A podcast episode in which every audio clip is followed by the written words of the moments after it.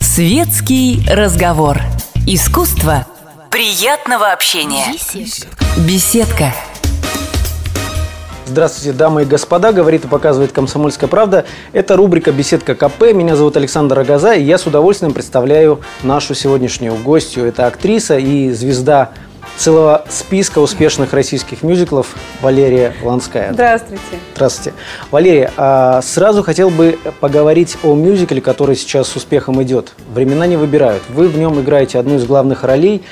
А, несмотря на то, что мы видим перед собой молодую девушку, красивую, да, вас можно назвать старожилом наших мюзиклов, потому что в вашем послужном списке там, наверное, по, уже полтора десятка, да, таких работ. Ну их, да, мюзиклов действительно очень много, но я себя не считаю старожилом, потому что среди моих коллег и партнеров есть артисты, которые действительно вот с самого начала у истоков мюзикла в России, начиная с Нордоста, мюзикла «Метро» и так далее. Я тогда была еще совсем ну, не совсем маленькой, но я еще даже в институт не поступила, когда эти мюзиклы уже шли. И я очень рада, что они меня приняли в свою компанию. Вот они действительно сторожилы этого жанра, а я ну, с серединки, что Но тем не менее, подключилась к ним. Тем не менее, опыт очень большой. Я хотел спросить, времена не выбирают, чем-то отличается э, от тех работ, с, э, с которыми вы сталкивались раньше? Отличается, потому что в основном все мюзиклы, которые у нас ставятся в России, это проекты,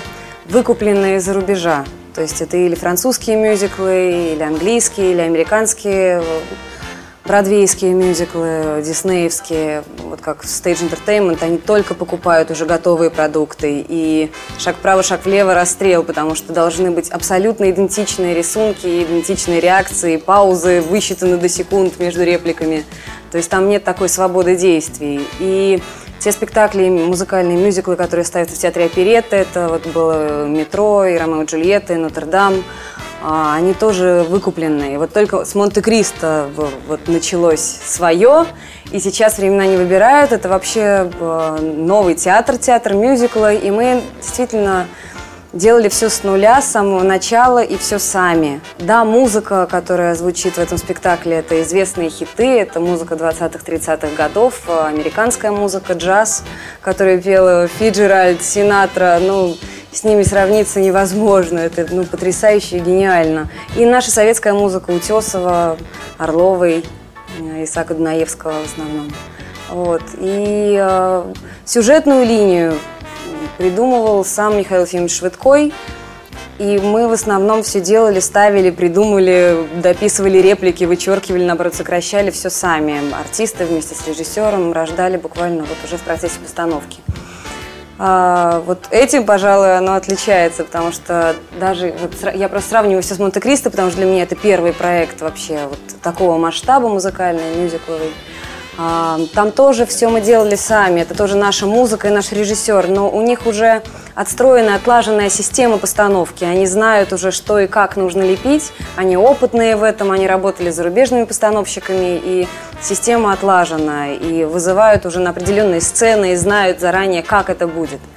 А здесь мы все творили буквально на ногах, э, все вместе, дружно, и вот что-то слепили такое. Ну, насколько я знаю, у этой же команды будет в будущем еще один интересный проект, о котором вы, э, вот мы, мы с вами говорили за кадром. А у этой команды, да, сейчас планируется еще один спектакль. Я не знаю, можно ли о нем говорить. Это, ну, я скажу, извинюсь, если что, Михаил Ефимович. А, прошу прощения. Это мюзикл э, называется «Растратчики», который написал а, ой, господи, все, у меня вылетели все имена. Значит, тоже они долго его вынашивали, этот проект, это тоже наша постановка, а, но я, к сожалению, в нем не буду принимать участие. Это совершенно ну, такая в основном мужская история, там очень много мужских ролей. Вот. А я буду параллельно с ними выпускать спектакль в театре оперетты. Это будет спектакль «Граф Орлов». А, ставить будет та же команда постановщиков, что делала Монте-Кристо, потому что Монте-Кристо уже 4 года идет на сцене и пользуется колоссальным успехом. Вообще в жанре мюзикла это какая-то безумная, потрясающая победа и прорыв вперед, потому что так долго ни один проект не жил а, в Москве и с таким успехом. Залы полные, и зрители чуть ли не на люстрах висят по сей день, и это потрясающе. Но спектакль уже подустал, и артисты тоже хочется чего-то нового. И вот ему на смену мы будем делать спектакль «Граф Орлов» по царской охоте про Екатерину II, графа Орлова, княжну Тараканову. Это наше русское все. И мне кажется, что он будет пользоваться большим успехом э, эта история. Мне кажется, что она очень близка вообще нашему зрителю будет. И музыка потрясающая, там столько хитов, но великолепный композитор Рома Игнатьев, прекрасная музыка. Вот. Про этот проект я знаю чуть больше, чем про растратчиков, которые будут сейчас ставиться в, в театре мюзикла. Но как-то, мне кажется, будем конкурировать очень, очень мощно. Ну, если вы говорите, что та же самая команда, это подразумевается, что и те же самые актеры, то есть э, люди, которые пишут либретто или музыку, они точно знают, кто, где у них какой солист, его диапазон. Или а, все-таки есть кастинги? Есть кастинги, безусловно. Да, есть некий дримкаст, который там постановщики, режиссеры, продюсеры видят но все может неожиданно повернуться совершенно иначе. И композитор, мне кажется, что Рома писал просто довольно абстрактно, так как у него вот душа идет, музыка льется, и он очень редко думает о том, кто это будет исполнять, потому что он использует такой колоссальный диапазон, что мало артистов вообще могут это спеть. Но как-то справляемся, учимся, потому что там даже если говорить про Монте-Кристо, артист э, Игорь Балалаев, который играет самого Монте-Кристо, э, он баритон изначально. И вообще никто не мог себе представить, что он будет исполнять эту роль, потому что у него просто тесситура совершенно другая. Он даже не брал этих нот, которые ему пришлось петь в этом спектакле. Но потом он так органично себя показал на кастинге, так здорово влился и вжился в этот образ, что поняли, что да, надо с ним заниматься, просто каждый день учить и распеваться. И он распелся так, что он теперь поет эти безумные ноты лучше любого тенора. Да, ну, просто все за желание, от желания все зависит. Желание и занятия каждый день. Да, и кастинг был безумный. Я, как и все, я и Катя Гусева, вот она тоже будет участвовать в этом проекте. Мы проходили вместе со всеми все туры, проходили с номерочками. Все как положено, среди прочих. Просто прошли. А скажите, вот такой вопрос у меня возник. Если отслеживать вообще развитие мюзиклов, да, ну, взять, наверное, самый известный мюзикл всех времен и народов, я так думаю, рок-опера «Иисус Христос. Суперзвезда». А в чем э, сила мюзикла? В том, что любую арию можно взять, и для своего времени, я так думаю, что даже эти отдельные арии звучали в эфирах обычных Актуально. радиостанций. Да? То есть а, ария – готовый хит. Да. Если э, вот говорить о наших мюзиклах нов, нового поколения, даже вспомните, если Нотр-Дам де Пари, да. да, вот арию трех главных героев, это, это был мировой Бель, хит. да, конечно. А сейчас, если взять вот э, современные мюзиклы, вот наших э, последних э, года, двух, все-таки есть там арии, которые могут врываться в эфиры радиостанций, или там все-таки специфическая какая-то там мелодика? Мне кажется, что могут. А там а почему этого не происходит? А, но все зависит, мне кажется, сейчас от пиара, от того, насколько это нужно продюсерам раскручивать э, свой проект тем или иным образом. Но вот для Монте-Кристо там есть хиты, потрясающие вещи, которые действительно могли бы стать столь же популярными, как даже Бель. Но просто, видимо, им этого не нужно, потому что зрителей и так очень много, и о проекте знают, и вкладываться в раскрутку отдельных каких-то вещей нет, нет нужды. Хотя это возможно. А в том же времена не выбирают уже, что не песня, то хит, который все знают наизусть, мне кажется. Любую песню возьми, и она постоянно звучит на различных радиостанциях. Это музыка. Ну, гениальная вещь.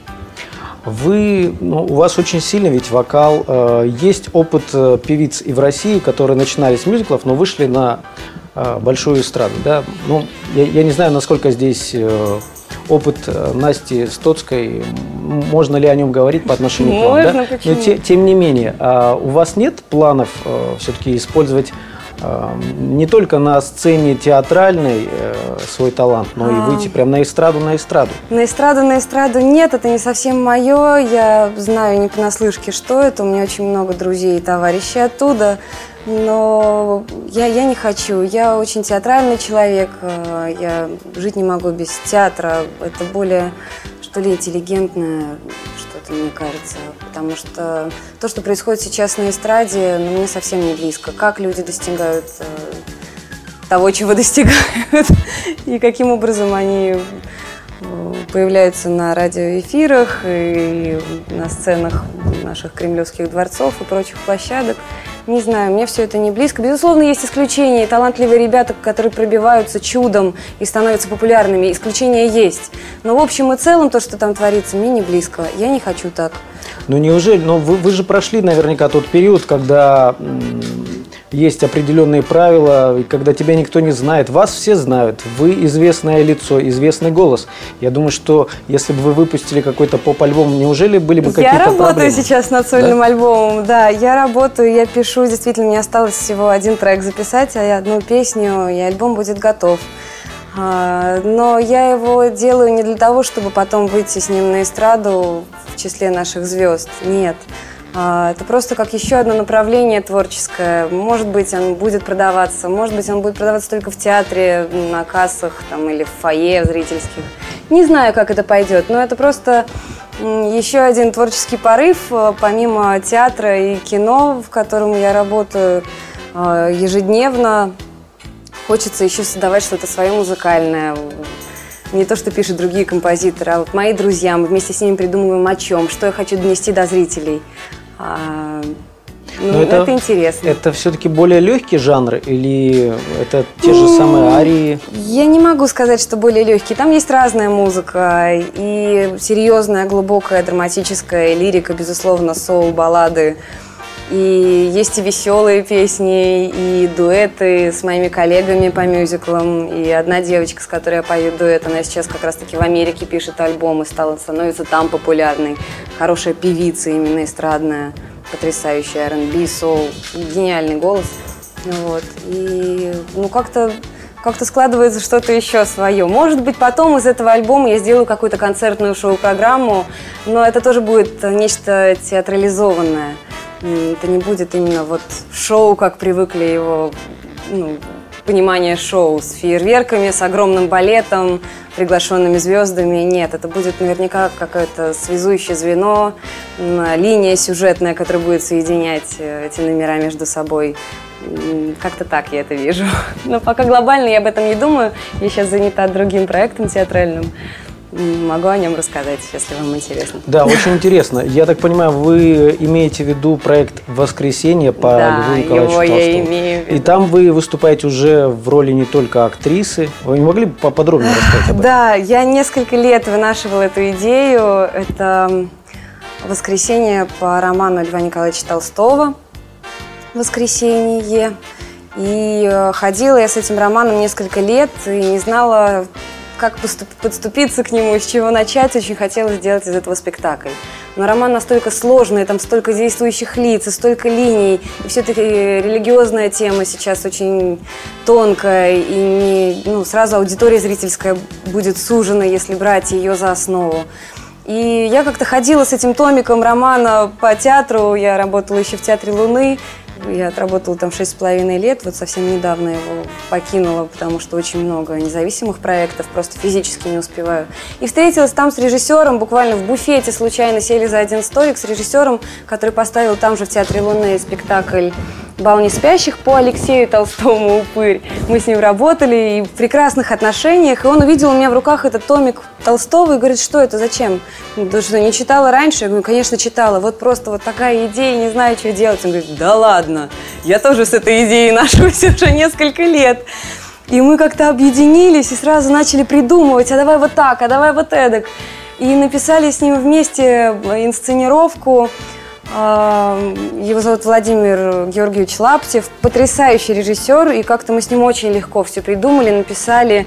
Я нашла спонсоров, я нашла артистов, которые готовы также вот с такими же безумными глазами горящими за это взяться, потому что из независимых антрепризных спектаклей сейчас практически нет ничего, ну вот такого серьезного материала нет. Все антрепризы это комедии положений с юмором ниже пояса и все спектакли, которые возят по регионам, они в основном такие, это комедии. А серьезного материала нет. Это есть только в столицах, в репертуарных театрах.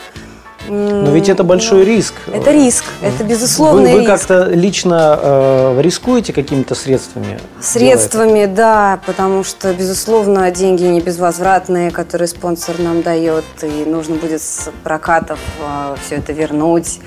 И все-таки я не знаю, как зритель это примет или нет, потому что материал, несмотря на то, что мы сильно его облегчили и взяли за основу только любовную вот эту историю двух людей, э, лирическая такая, ну, мелодраматическая история, что ли.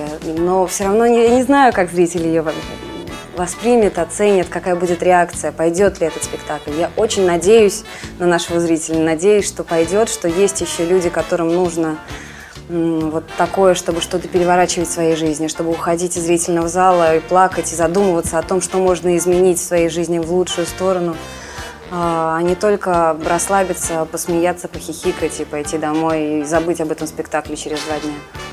Ну вот. Я верю, что люди, которым это нужно, еще есть. И я вот ставлю этот спектакль для этого.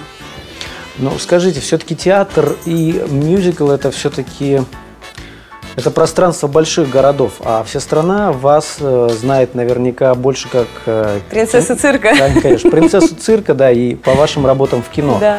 Все-таки фильмов было достаточно много. А в последнее время в кино вы каким образом участвуете? Или, может быть, вам вообще уже надоело это? А, я очень люблю кино, я с ним дружна, снималась, да, действительно было очень много сериалов, телевизионных проектов, как «Ледниковый период», который тоже мне очень много дал. А, потом вдруг в какой-то момент возникла пауза, независимо от меня. Почему-то просто стали звать в какие-то неинтересные проекты, пошлые истории, стрелялки, которые мне не интересны вовсе. И в этот момент, когда меня перестали звать какие-то вот интересные проекты, почему-то, не знаю, как так случилось, возникла пауза в кино. У меня появилось очень много театра. Хотя театр был постоянно в моей жизни, но как-то именно в этот период его стало особенно много. И я ушла с головой в театр, в театральные проекты. Думаю, ну раз не зовут, раз нету предложений хороших, интересных, стоящих, ну значит так должно быть. Безусловно, я переживала, не понимала, почему, что во мне не так. А, потом как-то отпустила, и только отпустила, снова пошли предложения. И вот получилась пауза практически в полтора года в кино. И сейчас снова появились интересные фильмы. Я сейчас снимаюсь параллельно в четырех картинах. И один другого лучше. Фильм, правда, очень хороший сценарий, и слава богу, что они появились. Это полномет... полнометражная Одна работа история, да, полнометражная. Сериал? Одна это сказка, детская сказка «Снежная королева», где я играю маму Герды, снимает Наталья Сергеевна Бондарчук на камеру 3D. То есть то, что обычно снимают на цифру или на пленку и потом конвертируют в формат 3D, то здесь нет. Здесь снимают именно на камеру, а, что в России вообще, по-моему, это первый случай. Хотя Сталинград, по-моему, снимает Федор Бондарчук тоже на эту камеру. Операторы из LA, а, американцы, там еще команда немцев, которые там с нами работают. Мы снимали в Финляндии, в Австрии. Потрясающая картинка, интересно. Будет очень красивая сказка с музыкой потрясающей, которую Ваня Бурляев сын Николая Петровича Бурляева, Наталья Сергеевна Бондарчук пишет как композитор. Прекрасно. Будет хорошее кино. Спасибо вам большое за общение. Спасибо. Я напомню, что в гостях у беседки КП была актриса и звезда мюзиклов Валерия Ланская. Не переключайтесь, это «Комсомольская правда». Дальше будет также интересно. Горячий кофе, светский разговор, интересные персоны, хорошая компания, беседка. Уютное место для душевного разговора.